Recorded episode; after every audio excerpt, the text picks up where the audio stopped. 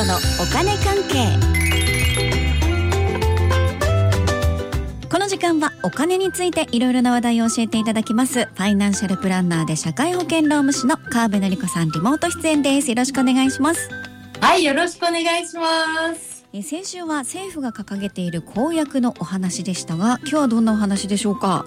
はい。うんなんかね先週かな？の週末からタレントさんの投資トラブルが結構話題になっているのでちょっとその件で、うん、そうですよね。だってすごい金額出てますよね。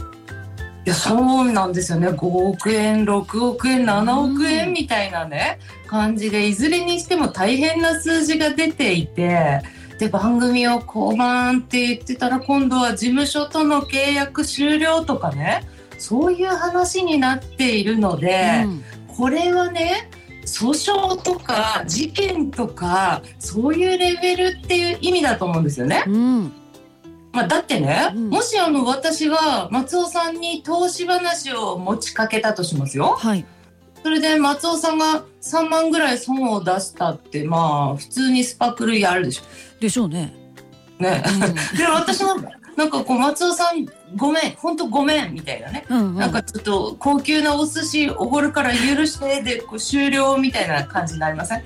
確かにそうですよね。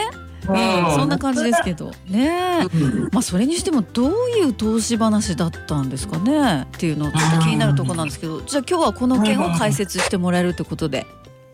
いやそれはしないですよ。あのいやまあそう言うと雑に聞こえますけど、はい、丁寧に言うとですよ、うん、まずねこの件は何もまだね分かっていないよということで解説はできない状況だと、うん、うん、それがありますよね。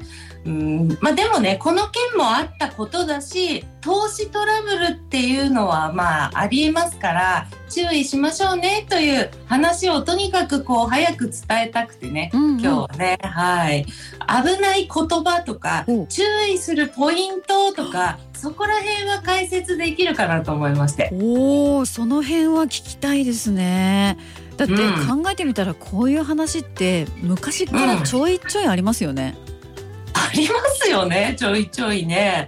あの一般の人だったら退職金で投資をしたら全然連絡が取れなくなったとかね、うん、なんかありますよね昔からこうフィリピンでエビの養殖の投資がどうのとか牛肉がどうしたとか桃っていうのもあったんですけどね。そういういろんな投資でこうお金を溶かしてしまった人がね、うん、いるわけですよね。うん。まあ、あとは今ありがちなのは FX とか暗号資産、まあ、仮想通貨っていうやつですね、うん、うん、ことですけどね。そういうのもね、うん、いや本当いろいろありますよね、うん、でも川辺さんこういうのってやっぱすごく質問されません？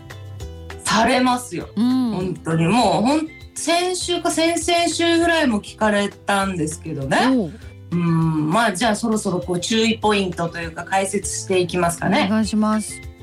先週聞かれた話ですけどね SNS でつながってる、まあ、ちょっとした知り合いから DM で来たんですけどね、うん、うん、こういう質問でしたよ。はい。まあ、いいきますよ。質問の内容は今こう物価が上がってお金の価値は目減りするばかりなので投資をすべきだと思うんですけど FP としてはどう答えますかっていう内容なんです。おお、え、うん、どうやって返信したのか気になります。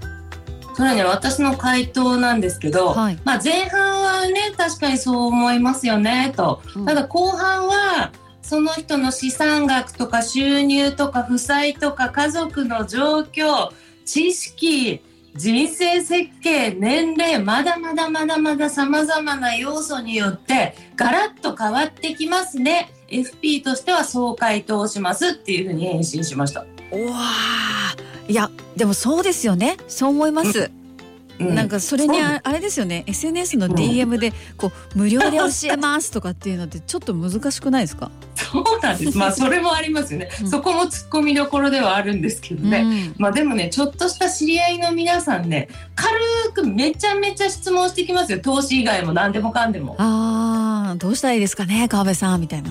いやもうそうなんです。めちゃめちゃ多くて何人も来たら大変だって話なんですけど。うん、ちょっとした質問だと思ってるみたいなんですけど、うん、ちょっとした質問なんてほぼないですからね。そうですよね。うん。まあ、いろいろね、うん、考えますしこっちもね調べることだってあるしね。はい、ということで、まあ、話戻しますけど軽い感じで何に投資をしたらいいのかなみたいな質問をしたら絶対にダメっていうのがまず注意点。はい これねそう思いませんね。確かにね、そこでですよ商品名とかこれ引用的に答える人っていうのはいるんですけどそれはね雑で適当な人かあとはねちょっとこう自分が知ってるからとか自分がちょっと儲かってるからとかなんかでちょっと知ったかぶりたい人か、うん、あとはね詐欺。はあうん、それかあのじ、うん、そうだな。自分が儲かるから進めたいっていう商売の人とかね、はうん、そんなのが多いですよねやっぱりね。うん、だってさっきの私のあの DM の回答にもありましたけれどね。例えば1億円を持っている人が100万円を投資したいのかあとはやっと100万円貯めた人が100万円投資をしたいのかこれ同じ商品でいいと思います？そっかそうですよね。うん、なんかもうついざっくりふわっと聞いちゃいそうですけど言われてみれば全然違うからねっていうことですよね。そうですよ、うん、そうですよ。それにね金融商品を勧誘するっていうのはね法的にも免許制だったり登録制だったり結構な縛りがねありましてもう人にペラペラ言っていいってもんじゃないですから。うんうんで、私もね、株って何とか、NISA って何とか、投資信託ってどんな仕組みとかね、そういう話、仕組みですよね。この説明はしますけど、こう商品名なんかで進めたりは絶対にしませんよ。うん、そうですね。うん、うん。なので、投資について軽く聞かないこと、それと軽く答えてくる人を信用しないことですね。ああ、そうですね。うん、まあその人悪気ない可能性もあるけれども、だからといってそこを信用する、自分のお金を投資するっていうのは別問題ですからね。悪気ないいい人だからといって儲かるとかないですし、それにまあ、この世に絶対に儲かることしかないっていうものは存在しないですから。うんうんうん、だからたまたまこう自分がその時儲かっていたとしてもですよ、うん、その後のことっていうのは誰にも絶対わからない。本当に絶対儲かるものはないですからね。いやそうですよね、うん、だから本当にその投資について軽く聞かないこと。プラス軽く答えるっていう人を信用しないことってことですね。もう本当そうですよね。うん、うん、それとね、あと変な欲を出さないっていうのも大事ですね。うん、私ねこの言葉を使ってきた人はうん大丈夫かなって心配しちゃう言葉があるんですけど。これね種線種線うん。うわなんか掛け事っぽいですね。いや本当その通りですよね。もう種線って言ってきたらこの方はちょっと心配だな。投資と掛け事とこう一緒くたになっていて一攫千金みたいなことを考えてんじゃないかなと思ってね、うん、ちょっと不安になるんですよね。そうですね。うん、それとねこの発想もちょっと怖いんだよな。心配になるのがねすぐ不労所得って言ってくる方。あ出ました。不労所得。うんね。これはいや分かりますけどね気持ちは分からなくもないけど、うん、何かを勧誘する側の方がよく使う言葉ですよね。うん、だけど働かずしてお金が入ってくるとしたらこれ簡単なはずないですよ。そうですよね。うん。で見たこともないような天才とかありえないほどの努力家とか宝くじで億万長者になるほどの強運の持ち主くらいしか 不労所得なんてなかなかできないと思った方がいいですよ。えそうですよね。うん、そうですよ。うん、いやね怪しい人も多いよこれ言って。多いねうん、いやそれとねあの投資でも何でも一人で勝手にやってればいいじゃないですか。あ確かにそれを進めてくるっていうのは通常はその人にもメリットがあるんですよね。あそうですね。